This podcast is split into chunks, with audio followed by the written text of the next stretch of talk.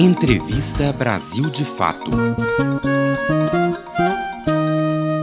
Pelo programa Brasil de Fato, nós conversamos agora com o deputado federal Rogério Correia, representante de Minas Gerais pelo Partido dos Trabalhadores no Congresso Nacional. Rogério Correia também é coordenador da Frente Parlamentar Mista em Defesa do Serviço Público. Deputado, seja muito bem-vindo ao programa Brasil de Fato. Obrigada por falar com a gente, viu? Obrigado, Amélia. Eu que agradeço. Mandar um abraço para todos os ouvintes aí da Rádio Brasil de Fato. Parabéns pelo trabalho de vocês, tenham acompanhado.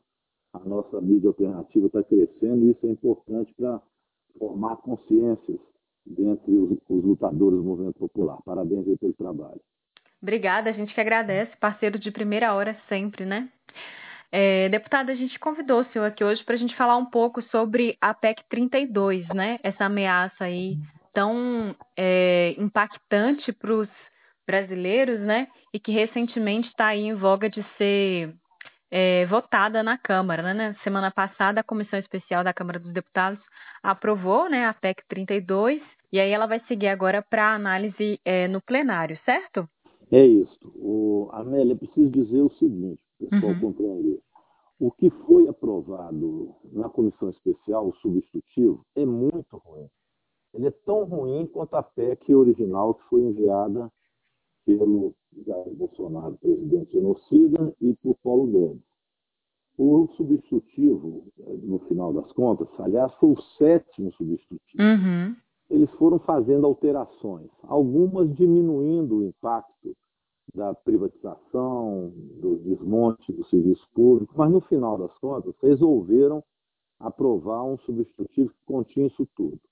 Então, para resumir muito, para o pessoal entender o que, é o espírito, o que, é a alma dessa PEC, o que acontece é o seguinte: eles vão desmontar o serviço público para privatizá-lo ou seja, a privatização da prestação do serviço público. Então, aquilo que nós temos hoje, do SUS, Sistema de Saúde, a, o Fundeb, que é o Fundo de Desenvolvimento da Educação Básica, que garante o ensino público e gratuito da creche até a universidade, a fiscalização ambiental, tudo isso inclui, inclusive, serviços de justiça, até mesmo de segurança pública, podem entrar no processo de ser entregue para iniciativa privada, empresas privadas, inclusive com fins lucrativos. Então, tem o, o tal artigo 37A, que permite que sejam feitos por parte dos municípios, prefeitos, governadores e também da União, convênios de cooperação, inclusive sem licitação. Você pega o dinheiro do SUS que está indo para o município e passa ele com um contrato de cooperação para uma iniciativa, uma empresa privada que vai fazer exploração da saúde no município ou no estado e assim por diante. Uhum. Isso vale para a educação. Então, é a privatização mesmo do serviço público. Para fazer a privatização, então, eles vão fazer daí um processo de transição. No processo de transição, eles vão desmanchando o serviço público qual existe hoje. Então, o servidor público não terá mais concurso. Na prática, tudo será contrato temporário. Você, então, fará o contrato com um processo seletivo simplificado, que não dá ao servidor nem estabilidade, nem ele terá carreira. Então, não uhum. tem promoção, progressão, vantagem, nada. É um servidor e não tem fundo de garantia, porque também não é CLT. Então, é um servidor de terceira categoria que vai se extinguindo enquanto se passa para a iniciativa privada a prestação de serviço. Então, este é o modelo que colocaram. E para esse desmonte, eles colocam outros ingredientes. Por exemplo, havendo crise fiscal, pode reduzir o salário, tanto dos atuais servidores quanto desses que serão contratados temporariamente, em 25%, cortar a jornada em 25%. Então, você corta a prestação de serviço em 25%. Já é, portanto, uma possibilidade de passar esses 25% para a empresa privada. Então, eles vão fazer um modelo de transição onde o que hoje nós temos na Constituição, que foi um, um avanço enorme no Brasil, que é a criação de um sistema público de prestação de serviço substituído pelo sistema privado, o modelo chileno. Aliás, uhum. Guedes ajudou a construir lá. Então, você, no final das contas, não vai ter prestação de serviço público. Tudo será privado. E, é claro, se é privado, eles vão cobrar. Então, além de ter recurso público para essa iniciativa privada receber, inclusive podendo utilizar as estruturas físicas do que hoje é público, eles certamente, no futuro recente, vão poder fazer cobrança de mensalidade, cobrança de plano de saúde e assim por diante. É bom frisar, para terminar uma, uma explanação breve das maldades que estão lá, que ninguém está livre do contrato temporário, porque na proposta original, esse contrato temporário, aqueles que eles consideram carreiras típicas, também esses entraram agora na possibilidade de contratação temporária. Até delegado de polícia, fiscal ambiental, tudo isso poderá ser contrato temporário. Então, é o serviço público servindo a iniciativa privada ao mercado e ao governante plantão, e não ao Estado e ao povo brasileiro. Uhum. É, deputado, recentemente a gente até fez uma reportagem falando um pouco para ter uma ideia, né? Para a gente ter uma ideia, porque às vezes é, há muito esse mito de que o servidor público é, não faz nada, tem é, muitas coisas de corrupção, enfim, várias, vários mitos com relação ao serviço público, mas para a gente trazer para o dia a dia das pessoas, né? A nossa reportagem mostrou, eu não sei se com essa substitutivo talvez piore ainda mais a situação, como o senhor trouxe aqui para gente, mas as famílias de Belo Horizonte, por exemplo, gastaram em média 770 reais por mês para a educação de cada filho, né? E aí cabe lembrar também que é, é um direito constitucional, né, a educação, a saúde pública e diversos outros atendimentos públicos, mas que nós também já pagamos por isso, né? Nós pagamos nos nossos impostos e aí vamos pagar novamente por isso. É, e nesse cenário que nós estamos vivendo de um agravamento, um acirramento muito intenso é, da crise econômica, né? As famílias não estão conseguindo é, se manter. Pesquisas recentes do DIEESE têm mostrado, né, que as famílias não estão conseguindo quitar as dívidas, não estão conseguindo é, fazer as compras mínimas da casa, de alimentação, enfim. E é um, seria um cenário de fato muito grave, né, para todas as famílias. E para além disso, o senhor trouxe a questão dos contratos temporários e uma das dos pontos que o senhor vinha levantando também em toda essa luta que está sendo travada contra a PEC é a questão da, do cabide de empregos, né? É, de como que esses essas aparatos públicos serviriam também como uma ferramenta, né, de política, né, vamos dizer assim, como que isso prejudica tanto a população? Isso se mantém com esse substitutivo? Sim, mantém. Bem porque o contrato temporário será isso, né? Uhum. Um contrato simplificado, um processo simplificado, cada prefeito poderá fazer da forma que quiser. Então, com certeza, em muitos locais será o apadrinhamento completo. Agora, você falou um assunto que eu acho interessante a gente fazer. O repasse que é feito por aluno, faça um cálculo de aproximadamente 350 reais. Só que para você ter, numa escola particular, um aluno estudando, a mensalidade está em torno de 800 reais. E olhe lá. Então, veja bem, ou o Estado vai passar muito mais dinheiro, e ele não fará isso porque não tem, para as escolas privadas é, poder sustentar o ensino e prestar o serviço, ou ela vai autorizar a escola privada, é o que vai acontecer, a completar esse recurso através da cobrança de mensalidade. Então, com certeza, o povo vai pagar o pato, vai ter que pagar pela educação pública. Esse cálculo eu fiz de educação. Uhum. O cálculo de saúde é pior, porque no caso de saúde, a saúde ainda é mais caro. Eu não sei quanto está o valor mensal de um plano de saúde, mas um plano de saúde popular não fica menos também do que 500 reais ao mês. Como que o nosso povo vai pagar? Recurso para educação, mais 500 reais, vamos supor, mais 500 para saúde, são mil reais. É evidente que o povo não vai ter acesso nem à educação pública nem à saúde pública. Então, esse, essa PEC ela é a destruição da prestação de serviço e além de atingir o servidor, que vai ficar com terceirizado, vai ficar como um trabalhador de terceira categoria, ele atinge frontalmente o nosso povo. Então, essa PEC precisa ser derrotada. E veja bem, pessoal, não, não existe condições de melhorar a PEC, emendá-la. Nós temos que derrotá-la no conjunto. Ontem nós fizemos uma reunião importante da bancada do PT, junto com sindicalistas do Brasil inteiro, e lutadores aí do movimento social. E nós vimos de aumentar a pressão. A pressão precisa ser feita em dois sentidos. O primeiro sentido da pressão é a marcação individual em cima de cada deputado e deputado em cada município.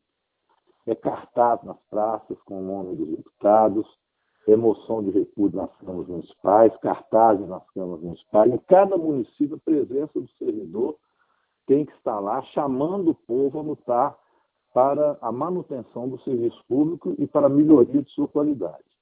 E o segundo movimento é o enfraquecimento do governo Bolsonaro.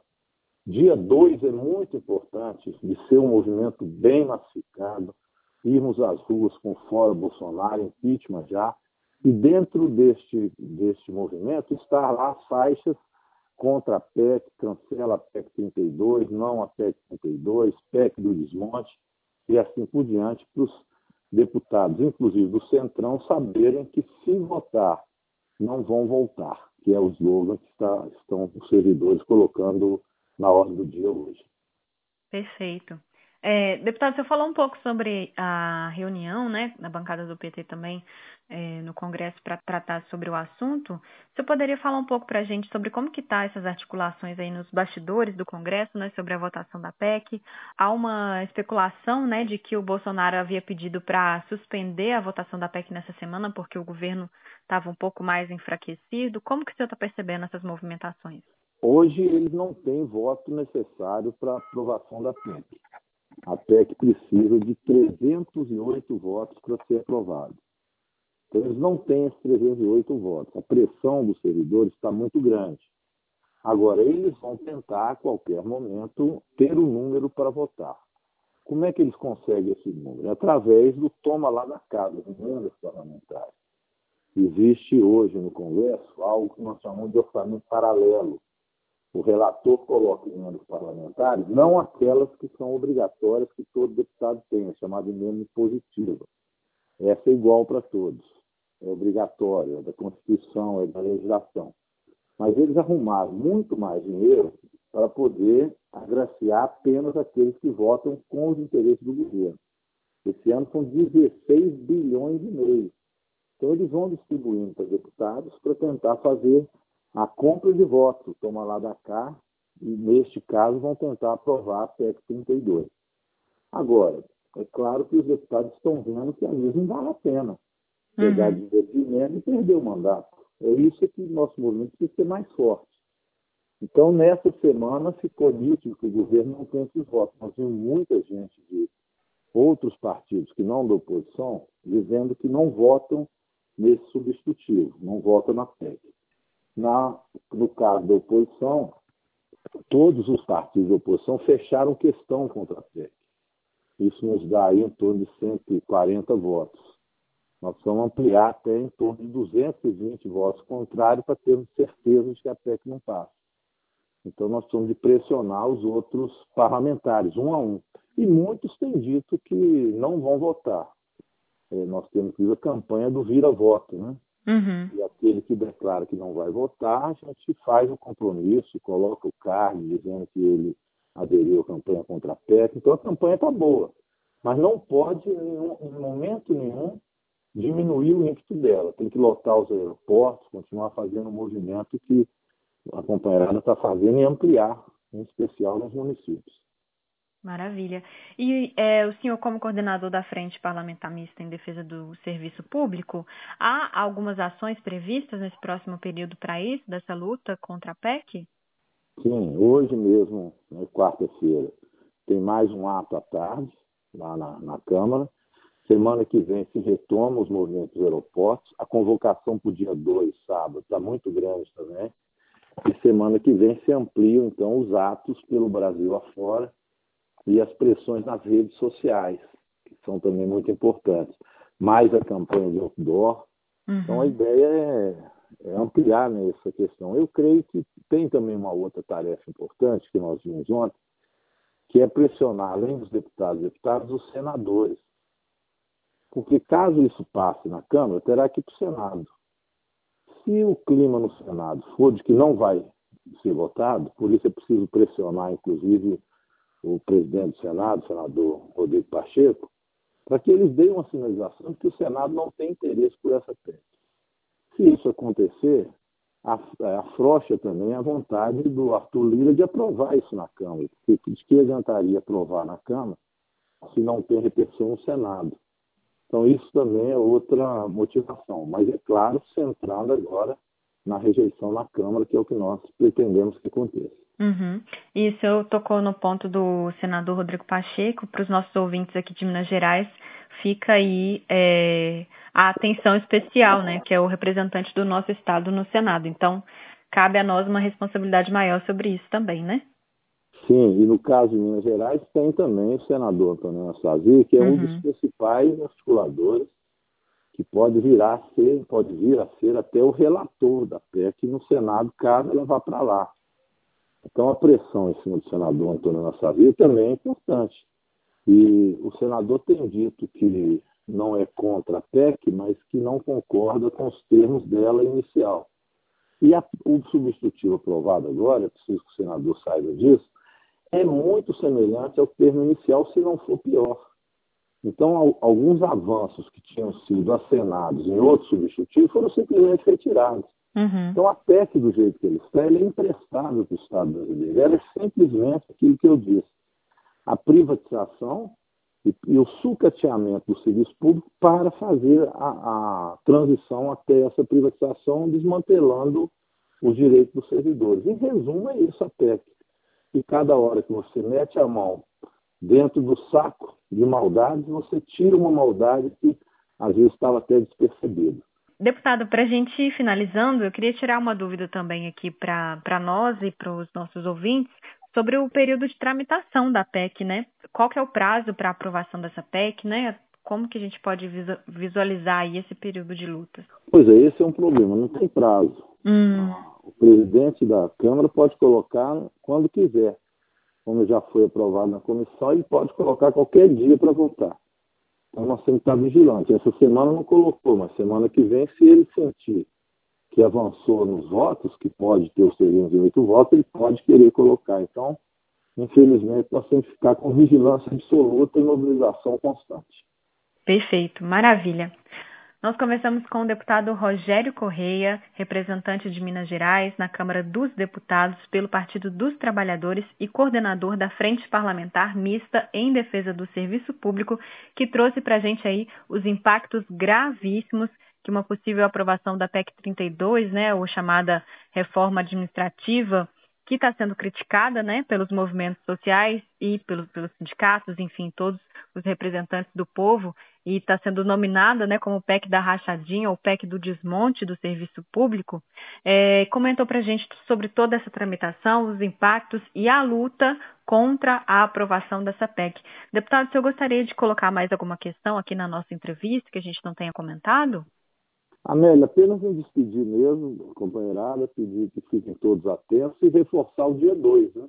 Sim. O dia 2 tem importância grande para o Brasil e também para a derrota da PEC 32. Para o Brasil, porque nós não aguentamos mais esse governo genocida. É um governo que é responsável por 600 mil mortes. Cada dia que a CPI no Senado avança, a gente vai vendo que foi tudo arquitetado, inclusive para ganhar dinheiro, para enriquecer alguns poucos que mexem com cloroquina, hidroxicloroquina e outras drogas que nada tem a ver de cura com a Covid-19 tudo em nome de um obscurantismo e também é, de uma política negacionista que tanto mal fez ao povo brasileiro. Um governo que aumenta no Brasil a caristia desenfreada, seja de gasolina, de combustível, preço de alimento está pela hora da morte. Então é preciso parar esse governo. O impeachment é uma necessidade do Brasil. Nós não podemos esperar Bolsonaro até 2022. É um governo que precisa ser destituído do cargo, a pressão precisa aumentar. E povo na rua aumenta a pressão. E o segundo ponto é que essa pressão pode levar também a que a PEC 32 seja enterrada, para que o Centrão enxergue, e os deputados da direita, que se votar não vai voltar. E a derrota da PEC 32 enfraquece muito o governo Bolsonaro. Então, dia 2 todas as ruas pelo Brasil afora. Em Belo Horizonte, nós estaremos na Praça da Liberdade, né, à tarde, uma grande concentração. Eu espero que seja o maior ato contra o Bolsonaro de todos os tempos, que a gente não saia mais das ruas.